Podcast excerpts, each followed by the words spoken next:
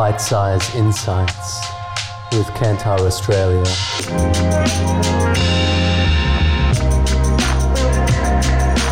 Hello, this is Fritz with Kantar Australia Bite Size Insights, and I am here today joined by Jake Pilgrim, who is Kantar Head of CX Australia. Welcome, Jake. Hello, great to be here. CX is such a huge topic at the moment, and I'm kind of just interested to know what is the number one question you hear, you know, in CX circles at the moment? So it's really interesting how it's moved kind of over the last three or four years. There used to be talk about what is the best measurement to use, and we think get into conversations about CSAT versus NPS. That's now elevated. It's now coming into what is my return on investment from customer experience programs? Yeah. Everyone is doing the measurement piece. Everyone knows what their core score is and has got data on it for the last three years or so, if not longer. What they need to do is tie back the value and understand why they're getting budget and continue to, continuing to run these CX programs. Not surprising, important investment. yeah, I know, I know 100%. And look, it's actually not that difficult to put two and two together. If people do have that data sitting there, three years worth of a key strategic metric, plus their sales data or their conversion data, you just need to put the two together, run an econometric model, and identify what proportion of customer equity is driving that sales figure. You can then work back and think about what my 1% uplift in NPS means and make your CFO happy. mm, mm, I gotcha. Um, delivering great customer experience, is that enough today? Very interesting question. Look, the bar has been set so high over the last three or four years. We've had a massive uplift in technology and the enablers that we can put at the bottom in the base level of an operational customer experience program. All of these vendors are providing best practice packages across all of our channels that we can roll out within six months. They are amazing.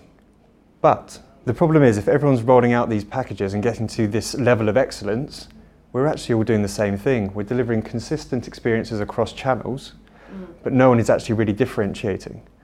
What we need to do is think back to our brand strategy and what is it that we want to stand for as a brand and apply that at our different touch points when we're delivering a customer experience. Mm. It starts from the brand.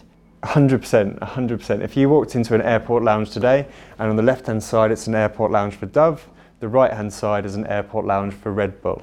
What experience do you think you're going to have when you walk in one versus the other? Mm. Completely different, right? One would hope, definitely. Yep. I mean, the tone that people come and greet you with, what's on offer, the sensation that you have. It's all about delivering that branded experience now to help differentiate you above your competition. Got it. Um, another big thing that I'm hearing about all the time is AI. Um, you know, in a digital world, is AI taking over customer experience? So we're seeing a lot more of AI and robotics come into play. I mean, I went to a tourism event the other day and put on one of those VR headsets. It's really cool. I was suddenly in McLaren Vale in South Australia looking at all Fabulous. of the vineyards. Yeah, it was lovely. I did go two weeks later, so it worked. um, but take it back to a business situation. We were flying with Qantas the other day. It was the flight was delayed. We asked the ground staff as and when our flight would take off, and they didn't know. We pinged their chatbot. It gave us the boarding time, and we actually went forward and informed the ground staff before them. Mm. So yeah, digital is playing a massive role. But what we need to remember is we don't need to remove our human touch points and just focus on reducing the cost to serve by going to ease of use and digital, digital, digital. Mm. Okay? The benefit is, and where companies get it right, is keeping that emotional connection and making sure there's a seamless transition between your digital and human experiences. So maybe that chatbot needs to be informing that customer service rep uh, uh, uh for Qantas when the flight is, so that then she can tell you. 100%. she needs to be have the information before and make sure that those channels are seamlessly integrated with each other. And I think, I guess that is going back to what I spoke about at the start, where we don't hear too much about the metric and everyone has decided on something already. I think they forget about the emotional side of things. People are so focused on their one key figure or one key metric, and they're probably asking at the wrong point. What we've seen with a lot of our clients is thinking about that emotional uh, experience when you interact across different touch points. What we've found is long term advocacy and deeper relationships are driven by delighted customers. So it's really important that we start to measure how we're making people feel so that we can optimize those touch points instead of just trying to reduce the cost to serve. Really nice example where this was done was over at Westpac. They were the first bank in the region to fully train all their frontline staff to identify when people had signs of dementia. Right. Really emotional, powerful stuff. Wow. And now they've gone on to take that further, and 80% of their stores have a layout where you go in that's dementia friendly. No kidding. Wow. It's about optimizing those human touch points instead of just trying to make it cheaper. Brands nowadays, do they sometimes tr- try to create a consistent emotional sort of journey throughout, or is it expected to have sort of natural ups and downs as sort of any other relationship might?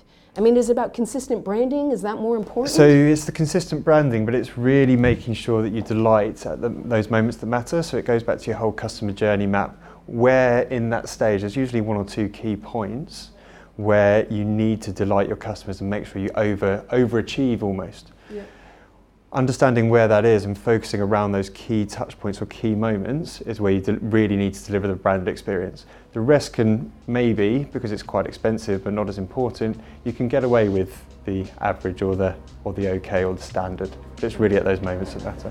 Fascinating. Thanks so much, Jake. This is Fritz and Jake Pilgrim for Kantar Australia Bite Size Insights. Thanks for having me, guys.